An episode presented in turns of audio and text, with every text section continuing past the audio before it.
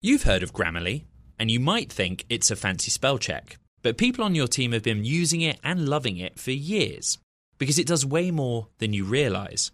Grammarly is a secure AI writing partner that works seamlessly across apps and websites and can write an instant first draft in a few clicks, not a few hours.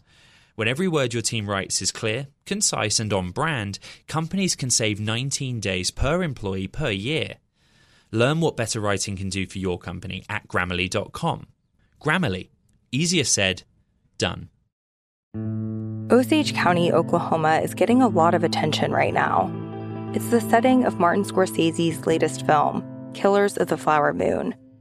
The movie's based on a book about the 1920s Osage murders, when white men poured into Osage County and killed Osage people for their oil wealth. I'm Rachel Adams Heard, the host of InTrust, a podcast from Bloomberg and iHeartMedia. For over a year, I was reporting a different story about other ways white people got Osage land and wealth, and how a prominent ranching family in Osage County became one of the biggest landowners here. Their ranching empire was built on land that at the turn of the century was all owned by the Osage Nation. So how'd they get it? Listen to the award-winning podcast InTrust on the iHeartRadio app, Apple Podcasts, or wherever you get your podcasts. From the heart of where innovation, money, and power collide, in Silicon Valley and beyond, this is Bloomberg Technology with Emily Chang.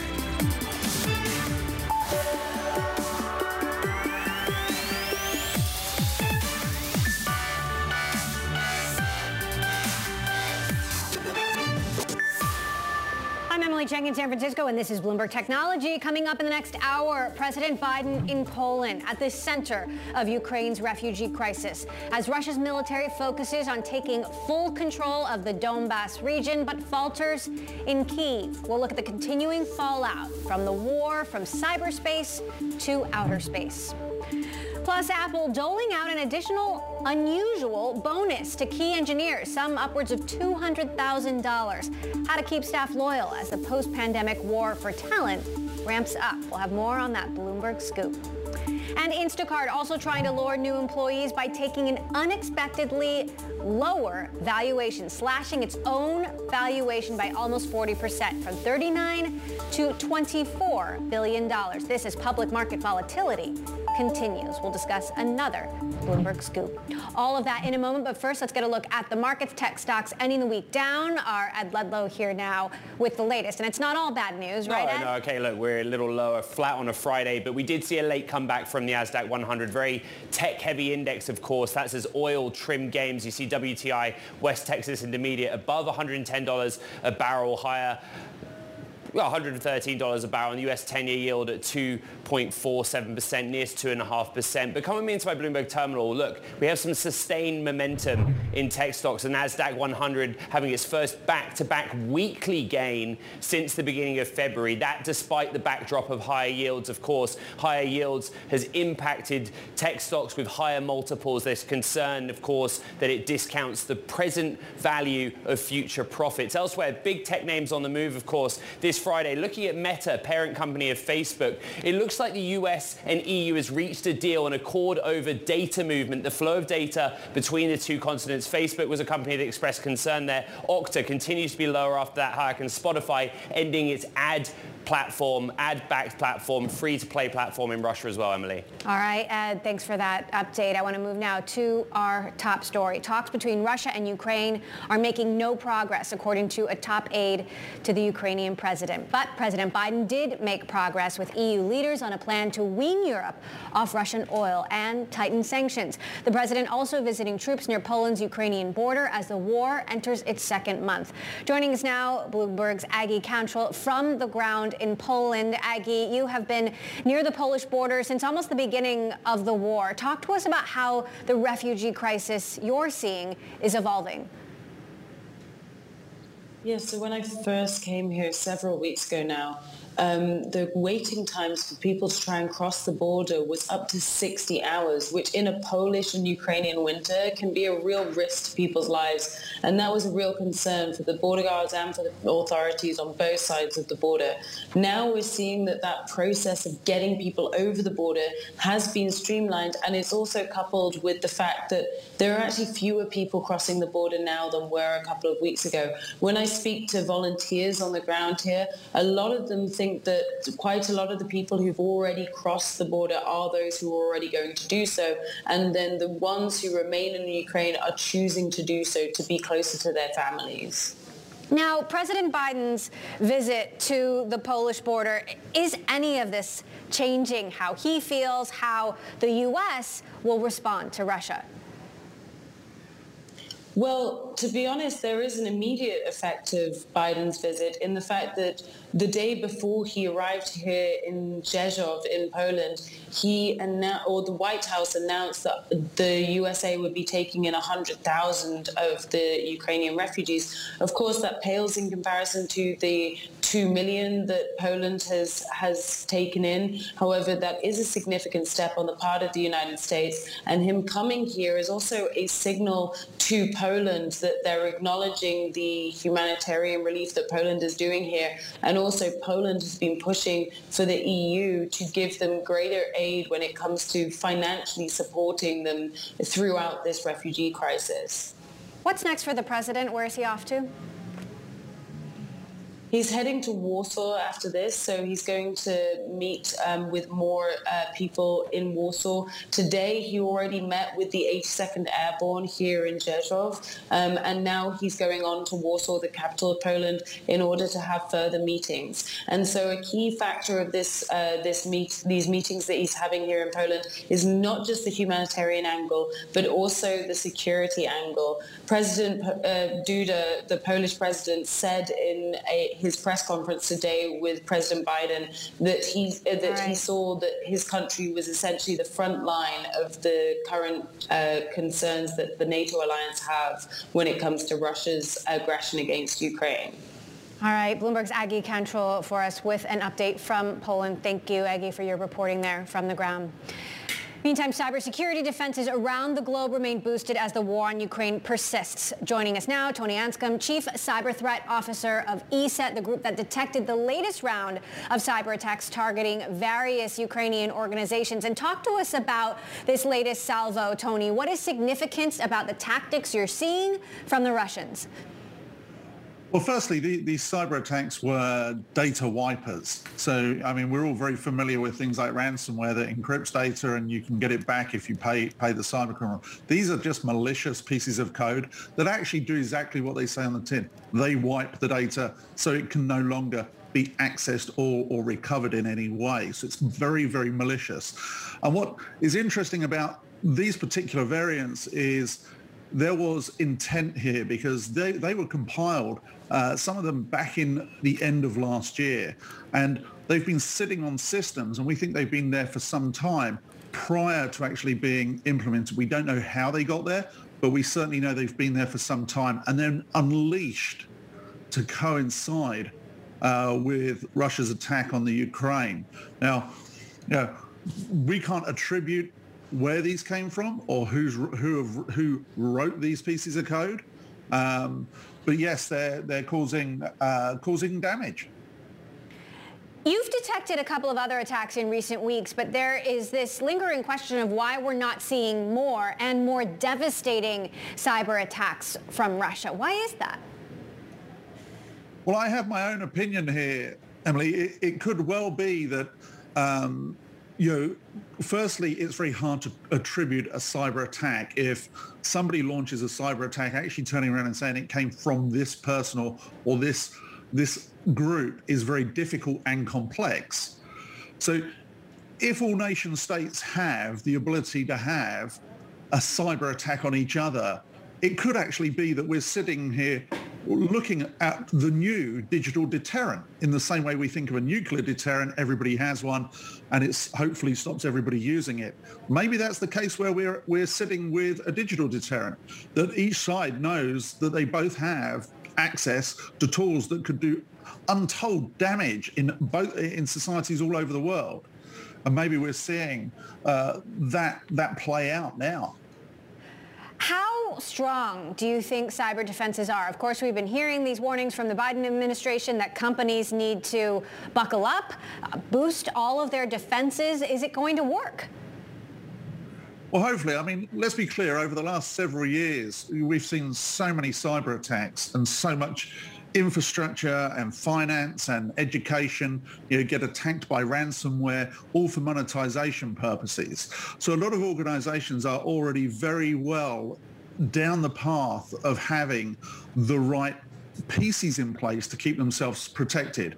This is just another bump on, for cybersecurity teams to turn and say, right, we need to do a little bit more.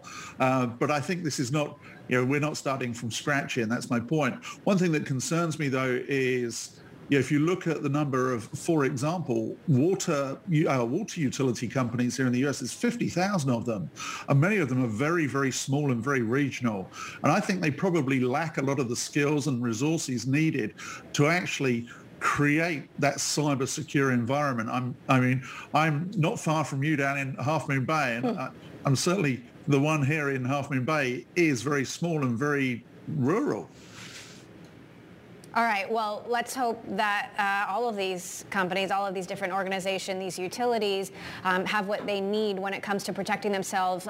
Tony Anscombe of ESET, thank you for giving us an update on cyberspace. Coming up, grocery delivery giant Instacart slashing its valuation by almost 40%, but saying it's a good thing for employees at least. We'll discuss why next. This is Bloomberg.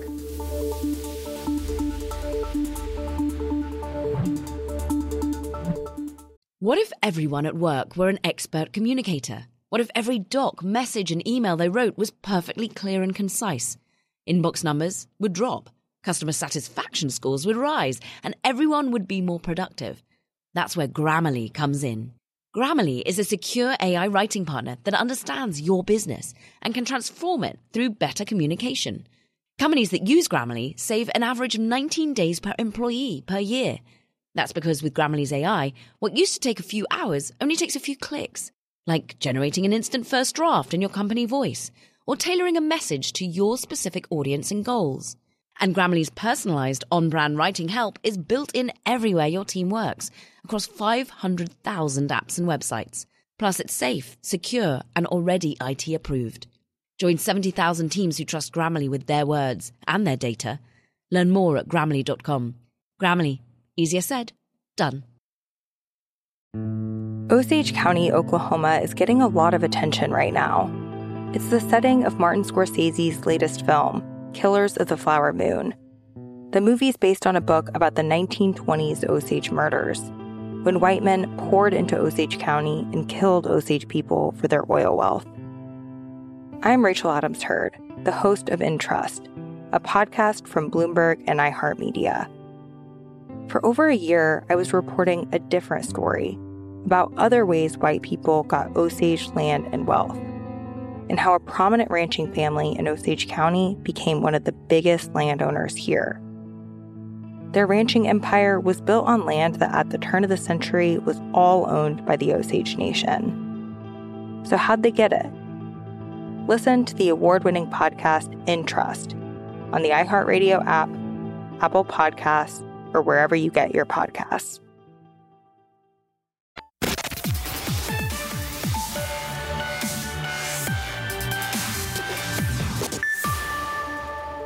Apple is paying a small number of engineers another round of special stock bonuses. This is part of an unusual push to retain key talent, according to people with knowledge of the matter. Let's bring in Bloomberg's Mark Gurman on yet another scoop. So, Mark, look, Apple pays out bonuses all the time, but this one seems more unusual. Why are they doing this?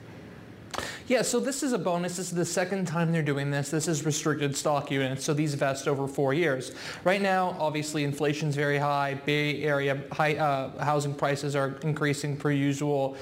You're seeing a lot of poaching being done from Amazon, Microsoft, and particularly Meta / Facebook of Apple employees to help build their metaverse.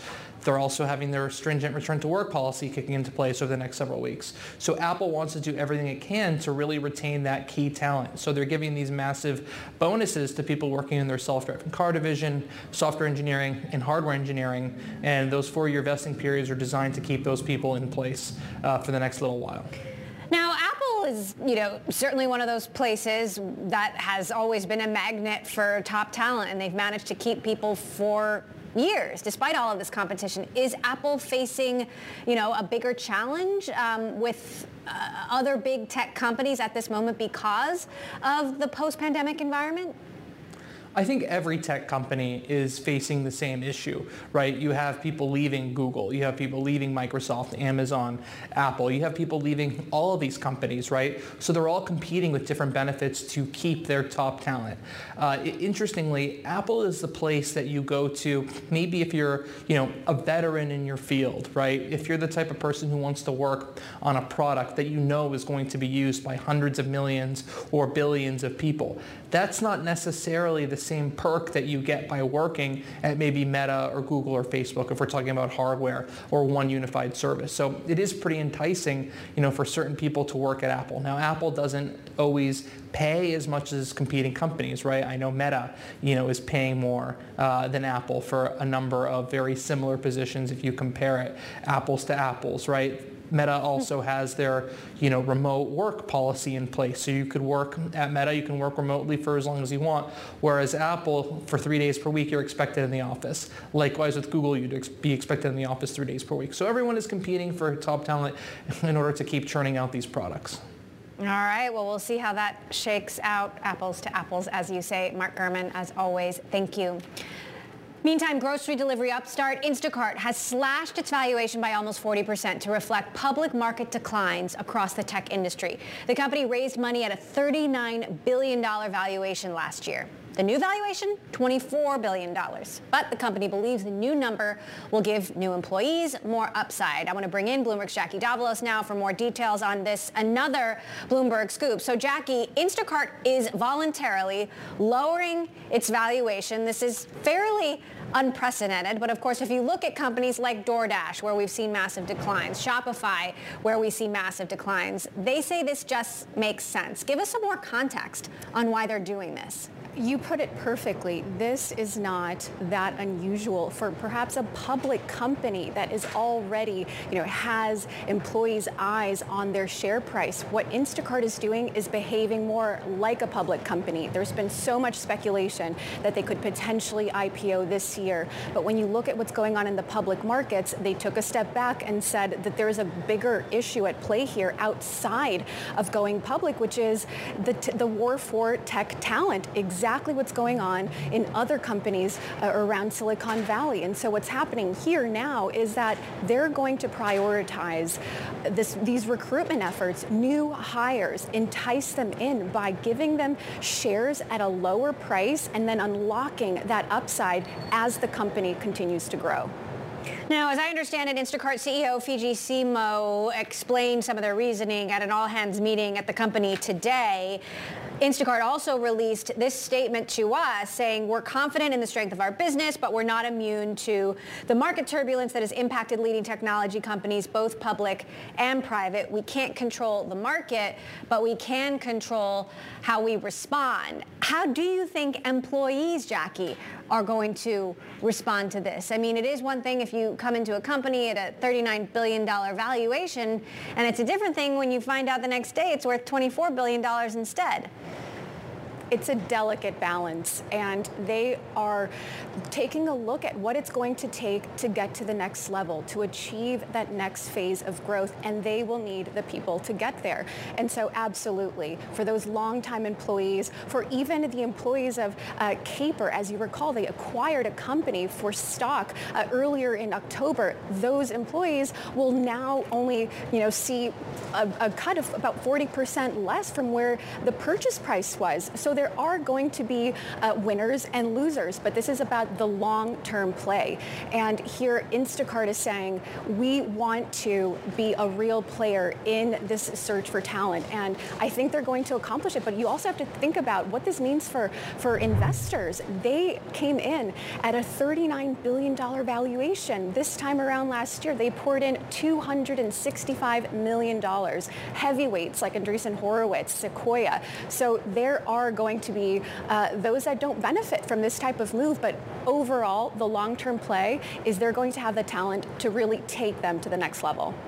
All right. Well, our very own Brad Stone is going to be sitting down with Instacart CEO Fidji Simo at Shop Talk next week. I'm sure this will be on the top of his agenda to talk to her about, so we'll be looking for highlights from that conversation. Jackie Davalos, who covers Instacart for us, thank you. Coming up, NVIDIA eyeing a deal with one of the biggest rivals it has, and that is Intel. How the competitors could be looking to collaborate to end the chip crisis. That is next. This is Bloomberg.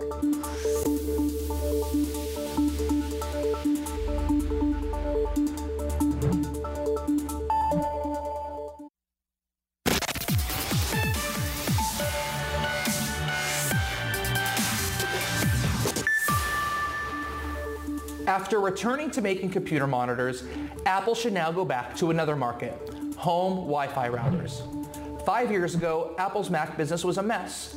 The MacBook Pro had dropped key features, the Mac Pro was a disaster, and updates to the MacBook Air and Mac Mini were nowhere to be found. Apple had even stopped making routers and monitors. The story today could not be more different. Macs now have a fair blend of performance, battery life, and aesthetics, and Apple external monitors are back on sale. Next up should be those routers. Turn back the clock to 1999, and Apple was one of the first major proponents of Wi-Fi, launching an airport base station accessory that let users plug in an Ethernet cable to give their entire home wireless internet. Over time, Apple launched several new variations, like the high-end Airport Extreme, a low-end Airport Express, and the Time Capsule for wirelessly backing up Mac data. But then, in 2018, Apple discontinued its routers without giving any real explanation, ceding the market to competitors like Arrow and others. Apple should now return to making privacy-focused, well-designed, and well-integrated routers for its own product hardware ecosystem. That router, of course, should be mesh, so it should include multiple pieces to expand wireless internet reliably across an entire home. Apple could even jam those routers into a HomePod Mini, taking a page out of Nest's book and creating a product that competes nicely with both the Google and Amazon ecosystems. I'm Mark Gurman. This is Power On. You can subscribe to Mark's weekly Power On newsletter at Bloomberg.com. Now let's get an update on the world of chips with NVIDIA. One of the world's biggest chip makers said earlier this week it is considering tapping its main rival, Intel, to manufacture those chips. Let's get more on this with our very own Ian King, who of course covers the chip industry for us. Why would NVIDIA, Ian, decide to use Intel as its foundry? Yeah, I mean, it's important to put these remarks in context. Kind of typical piece of Jensen Huang, the CEO, kind of talking really. He said, look, we're open to looking at any new suppliers. Having as many suppliers as we can possibly get makes sense. Intel, if they can get back to leading edge, if they can get back to, the best production, best performance, then we'll definitely look at them. So what's the next step here? What's going to get Intel over the line, or NVIDIA, over the line? Yeah, I mean, the other side of the Jensen Huang experience is he makes positive, complimentary remarks about Intel, says this is the right thing for Intel to do, and then says, oh, by the way, getting to be as good as TSMC is going to be really difficult. They'll have to change their whole culture, and he starts on this long list of comparisons, unfavorable comparisons with TSMC and Samsung, and says how good they are. So the bottom line is, he said it'll take a long time. Now, yesterday, we/you also broke some news about the ARM IPO and looking at a $60 billion valuation. This, of course, that deal that NVIDIA couldn't close. $60 billion seems high, doesn't it?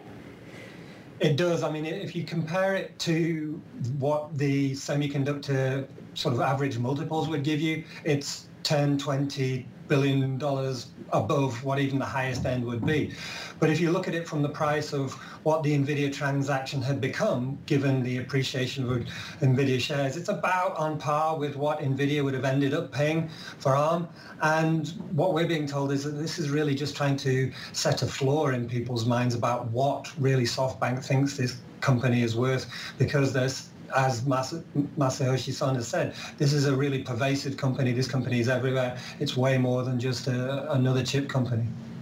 And this ARM IPO is way more than just a traditional IPO, right? It's kind of complicated. That's right. I mean, there's obviously a lot at stake. There's obviously one of the most important companies in the semiconductor industry, what will be the largest IPO in the sector by a long way. And at the same time, SoftBank, as we said in the story, is tapping these banks and saying, oh, yes, if you want to underwrite this IPO, then you're going to have to basically loan us some money. You know, it's attaching multiple billions of dollars of margin loans to the mandate, which again is an interesting way to do things, and obviously has, you know, potentially positive consequences for SoftBank's liquidity. All right, Ian King, thank you for those updates and all the news this week.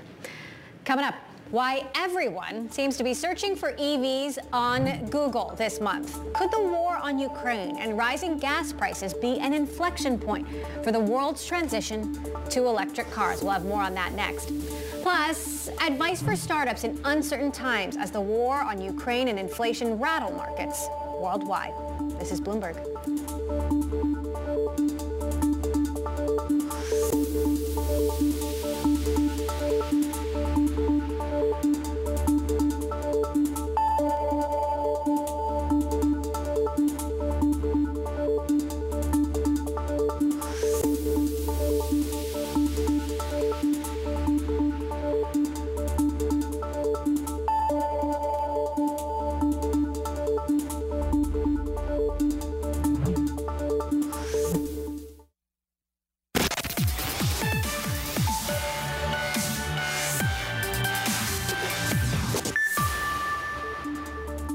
Welcome back to Bloomberg Technology. I'm Emily Chang in San Francisco. I want to talk about what's going viral now. As gas prices surged at the pump this month, swarms of people took to Google to search all things EV. Top of the pile of questions, how much does it cost to charge an electric car?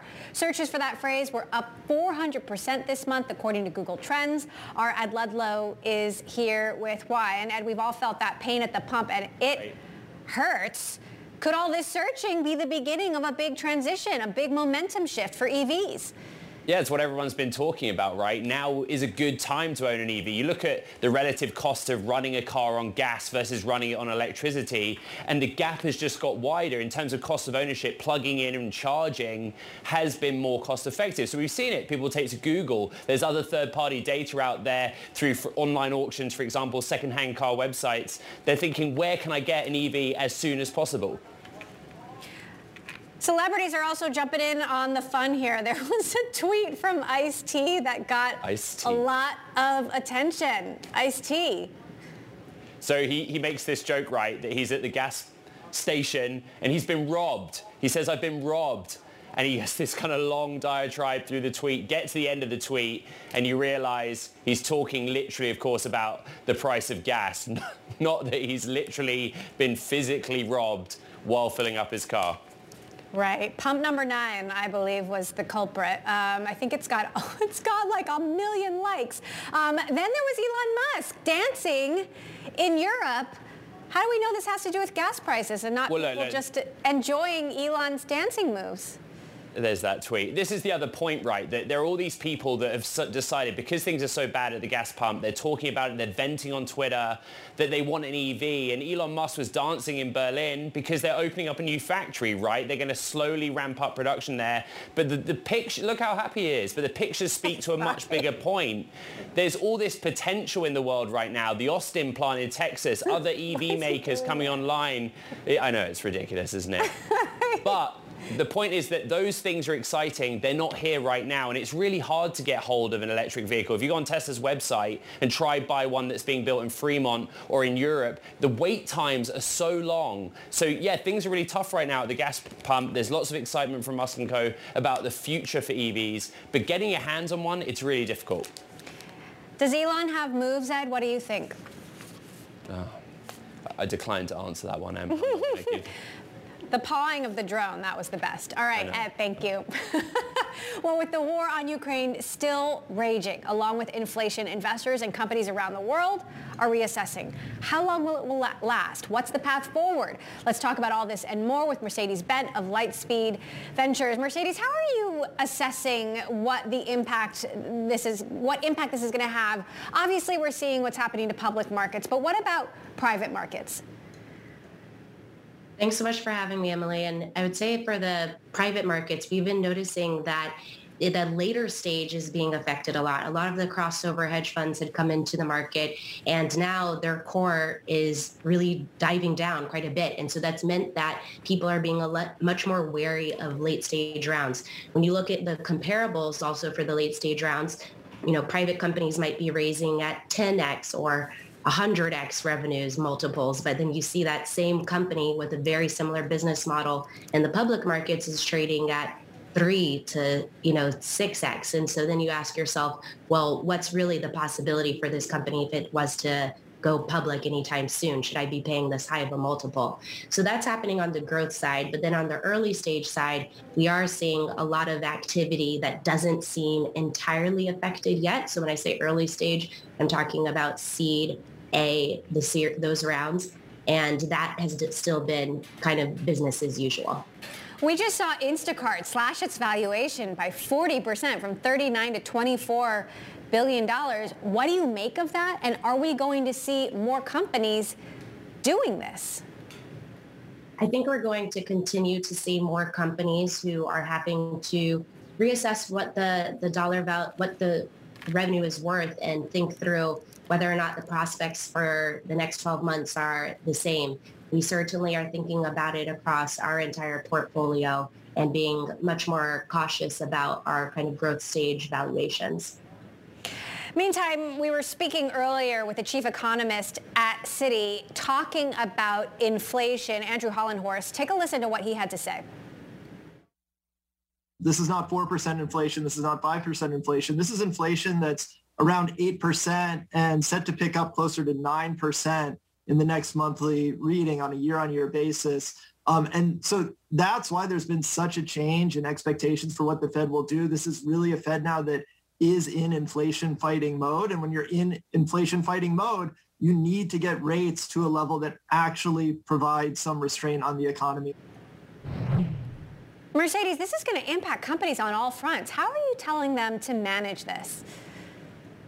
We're certainly telling our companies at the early stage to, think about how they're building their models in a much more sustainable way. We might be entering a bear market. We might be entering a period where capital is not going to be successful. And so they really need to have a plan for how they're going to support themselves with the funding they have and also rely on insider funding for the next 18 to 24 months. We also have a number of businesses that are affected from a supply chain perspective. And so we've been working with them over the last few really quarters and years. Because this isn't just the most recent phenomenon, but it's been going on during all of COVID.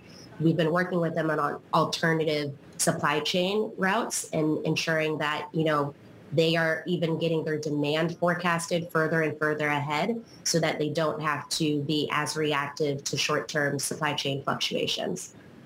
All right, Mercedes Bent, Lightspeed Ventures partner, thank you for giving us your perspective on all of this. Coming up, volatility, also still the name of the game in crypto. We're going to talk about it all with Aya Kantorovich of Falcon X. Our crypto segment is next. This is Bloomberg.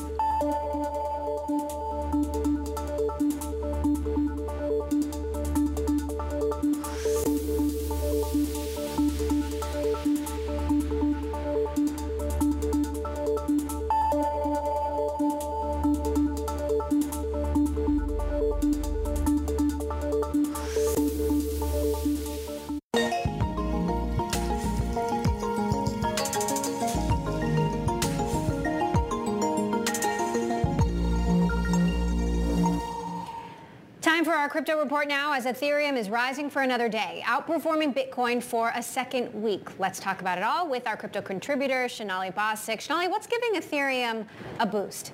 It's really interesting to look at, but we should first look at Bitcoin here, Emily, because with a 15% rise in Bitcoin over 2 weeks, it is over $44,000. It's really over $44,400 here. Significant lift in the last couple of days. But to your point, you are right. It is not rising as fast as Ethereum has been rising over the last two-week period, where you see a more than 20% rise in the price over the two-week period.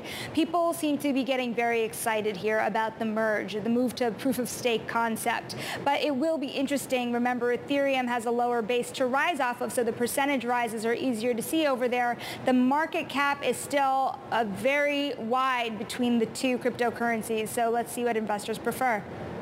Still a long way for Ethereum to go. Okay, Shanali, stay with us. We're going to be talking about this and more with our next guest, Aya Kantorovich, head of institutional coverage at FalconX. Aya, what do you make of Ethereum's latest run? Does it have to do with the merge or something more? Absolutely, Shanali hit the nail on the head. I think right now we're seeing two things in the market. The first is with the bullish activity around Bitcoin, possibly fueled by the news that Terra was planning on purchasing roughly $3 billion worth of Bitcoin for their treasury, and then seeing a lot of hedge funds and retail investors and aggregators taking profit share off of Bitcoin and transferring that into ETH and altcoins, as Shanali mentioned, into that ETH 2.0 merge and the excitement around that. Well, two questions there for you. What more heat do you have behind ETH when you see some of the money already moving over? And what more room do more altcoins like Terra have to run here with that excitement that other funds have behind it? So a lot of it has to do with the growth of the applications that are being built on top of these layer ones. So whether it's Ethereum or you're seeing that price activity also happening on top of layer ones like Avalanche this week, and a lot of that interoperability happening with bridging Bitcoin into these different layer ones and being able to use that store of value asset as collateral for usage on those platforms, in addition just to overall more protocols and projects working on the travel rule and tackling that in order to make DeFi more accessible. All of these are very exciting for the application of these layer ones. Meantime, Aya, we're still seeing Bitcoin trade within this fairly narrow range. It's been happening now going on 2 months. Why is that, given all of the activity? A lot of it has to do with the fact that Bitcoin is now adopted by institutions. And so we're seeing that volatility drop, which really means the mass adoption, both with what we're seeing across the desk in the conversations we're having with institutions across the board. And you're starting to see Bitcoin trade very similar to some of the assets in traditional finance. And so in general, there's more liquidity in the markets, and you're seeing Bitcoin and the price of Bitcoin being driven by institutions as opposed to crypto native volatility traders. It's still gotten a good lift here over the last couple of weeks. It has really proven itself in some ways, but what is really going to give Bitcoin another leg here and make more institutions comfortable with the cryptocurrency? So, you know, there are a number of institutions still going through due diligence with applying Bitcoin, whether it's onto their balance sheet or into their investment thesis. So we still don't have 100% of institutions in crypto. And so we're starting to and continuing to see that trickle roll into the space as institutions are looking for a store of value asset and also just for returns across their portfolio in a market as today. Meantime, FalconX has some pretty big ambitions to get the next billion crypto users on board. Reports that you've earmarked $150 million for acquisitions globally. Talk to us about your expansion plans. So we're really excited about the talent that we've brought on to our executive team. Very excited about Susie Walters, Sujay Jalati, and John Kaplan coming to us from Bloomberg, Carta, Ripple, and Pinterest, and having that caliber of talent joining us with a vision of a tokenized future. You know, you mentioned before about this preference for some funds to get into Ether. I'm wondering, as you talk to all of these institutions, as you grow, how much is energy consumption a topic as you go along? ESG is very much top of mind. And so to the earlier point that you mentioned, this transition from proof of work to proof of stake is going to be very, very important to the adoption that institutions view for Ethereum. Watching the war on Ukraine as it plays out. Obviously, we've seen Bitcoin be used for humanitarian efforts. We've seen this executive order from President Biden, but there are also these remaining concerns about Russians specifically using cryptocurrency for illicit things, to circumvent sanctions, for example. How does all of this continue to play out? Specific to Ukraine, what we've seen in the effort to support Ukraine, whether it's within Ukraine itself, via DAOs or NFT projects or more global Ukrainian projects, it's really just the validation that cryptocurrency is adopted and the interest is widespread. We're seeing that real-time value in action across this currency system. And more broadly, in terms of how it looks for all of the players in the ecosystem, we're continuing business as usual with the continued KYC AML that we have across the board, which is also super important about the underlying blockchain and its ability to be traceable and trackable. And there's this question going on also about, whether Bitcoin can really replace traditional currencies, what function it has for example, Ukrainians who are using it to convert their money or to raise money via NFTs or Ethereum or otherwise. When you're talking to institutions as well, do they see it becoming a replacement over some period of time? That's a great question. I would say today institutions aren't viewing these major cryptocurrency assets as replacements, more so as something that goes alongside. More really where the focus is around stablecoins and that widespread adoption and the way it's being adopted overall across all of the institutions using it today. Aya Kantorovich, Falcon X, always great to have you here. Thank you, along with Bloomberg's Shanali Bosick. All right, coming up, the space race of the 21st century. Russia remains a key leader in numerous space technologies. But with the war on Ukraine, a new era may be taking flight. That is next. This is Bloomberg.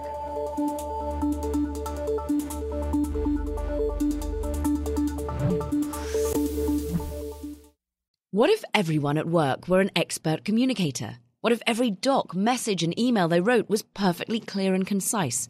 Inbox numbers would drop, customer satisfaction scores would rise, and everyone would be more productive. That's where Grammarly comes in. Grammarly is a secure AI writing partner that understands your business and can transform it through better communication. Companies that use Grammarly save an average of 19 days per employee per year. That's because with Grammarly's AI, what used to take a few hours only takes a few clicks, like generating an instant first draft in your company voice, or tailoring a message to your specific audience and goals. And Grammarly's personalized on-brand writing help is built in everywhere your team works, across 500,000 apps and websites. Plus, it's safe, secure, and already IT approved. Join 70,000 teams who trust Grammarly with their words and their data. Learn more at Grammarly.com. Grammarly. Easier said, done.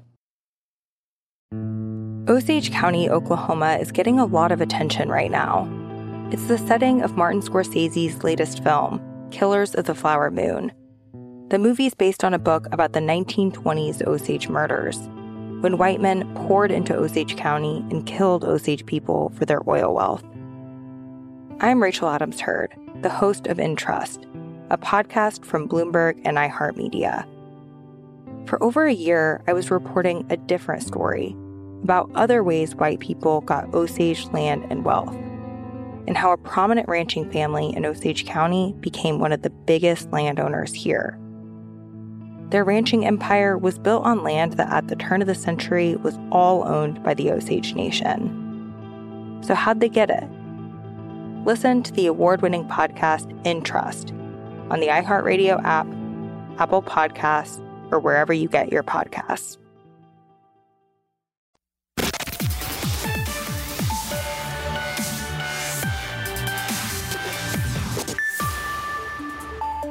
war in Ukraine isn't just changing the game in cyberspace, but outer space as well.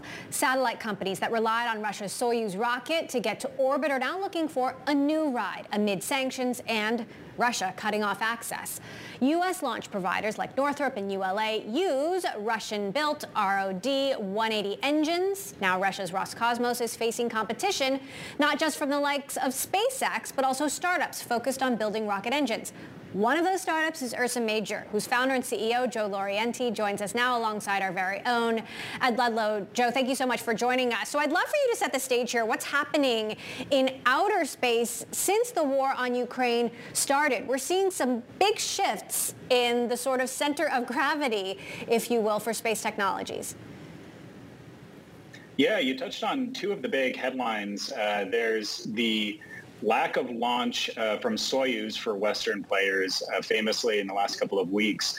OneWeb, a UK-based company, has been forced to buy launches from a competitor in SpaceX that has their own internet constellation. So that's one big piece of the story. And the second is the embargo on Russian rocket engine, in which Russia announced that they will no longer be selling here to the U.S. So I think the most common question I get on that piece of news is the U.S. was buying Russian rocket engines. I think that one always surprises folks.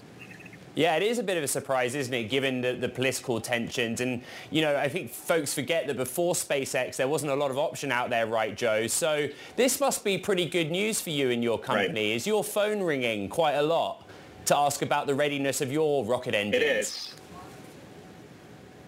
Yeah, obviously the international piece of this has been extremely busy. The U.S. government has been extremely busy, and then the commercial side is extremely impacted here as well. SpaceX obviously is doing a tremendous job filling their manifest with satellite operators, but the entire world has gone from a position of, is the launch market oversaturated, to why is OneWeb buying launches from a competitor? So I think that we're going to continue to stay really busy.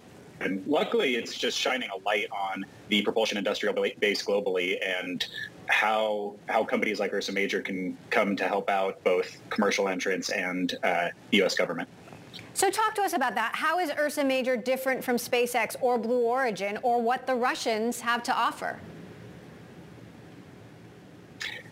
Well, we're different from the Russians in that we're entirely domestic. So we can provide rocket engines here to the U.S. government and to U.S. players and Western players as it suits them. But as far as our business model and how we differentiate ourselves from a SpaceX or a Blue Origin, we are entirely propulsion focused. So our engines are designed to meet a wide range of needs, from space launch on orbit to hypersonic testing in the case of some of our customers. So there's a technological advantage there in which the engines are designed for a wide range of applications and pretty diverse capability. But there's also an economic side of it in which we have a production line that we just got rolling this year. So there are some economies of scale for us delivering the same type of engine to multiple customers or multiple applications. Hey, Joe, let's talk about that production line. I actually was listening to Elon Musk in Texas recently talk about how SpaceX is building one Raptor engine a day almost. But of course, SpaceX doesn't sell their Raptor engines to anyone else. What kind of pace of production have you guys got? And how quickly and how do you build these things? 3D printing, right? Yeah, one a day is a tremendous pace. So we just started production in January of this year, and we hope to be delivering 30 engines to customers by the end of this year. But the focus is really shifting us from a capacity perspective of how many engines per year to a rate. Much like Elon said, an engine a day. We'd like to be at 2 engines a week here in the not-too-distant future. So the ramping there is really limited by how quickly we can assemble the engines. You touched on the 3D printing piece. Almost every part of these engines that is a primary component or a metallic component is 3D printed. We then hand assemble them here in Colorado and test them about 100 yards from where they are assembled. So I'm sitting not too far from where we fire our rocket engines. Joe, there's another part of this story, and that is hypersonic weapons. The U.S. has confirmed that Russia has used hypersonic weapons against Ukraine, but the U.S. is behind not just Russia, but also China in hypersonic weapons, and the government is calling on companies like you to help change this. Talk to us about why this is important. Yeah, that's the other side of the coin of the story here. We just saw Russia claim that they'd used the first hypersonic weapon in warfare. So The U.S. has been developing hypersonic capabilities for many years now, but what we've seen over the last couple of years is a resurgence of focus on flight testing hypersonics. So our engines are unique in that they are capable of being used on a number of applications, number of different vehicles, and they're capable of things like deep throttle or multiple restarts. So we can simulate flight across a pretty wide range of hypersonic missions, and that's really important for this next phase of development because the U.S. will be forced to develop not just new hypersonic vehicles, but new technology and new capabilities, and that flight testing is an enormous component. Hey, Joe, we only got a few seconds. How much money are you guys going to make this year? It's hard to say yet. The year is definitely early, but we were excited to see a pretty heavy focus from the DoD budget that was just recently approved on hypersonic testing and space flight. So some nice tailwinds for us. All right. Fascinating stuff, what you're doing and what's happening out there in outer space. Ursa Major, founder and CEO Joe Laurienti, and Bloomberg's Ed Ludlow. Thank you both. That does it for this edition of Bloomberg Technology. Join us next week for a conversation. Our very own Brad Stone will be sitting down with Instacart CEO Fidji Simo at the Shop Talk Conference in Las Vegas, along with DoorDash President Christopher Payne. Also next week, I'll be speaking with Uber CEO Dara Khosrowshahi. We'll be joining you live from Shop Talk.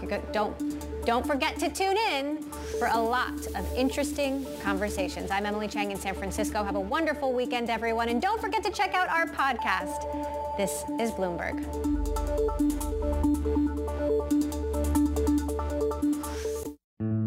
Osage County, Oklahoma is getting a lot of attention right now.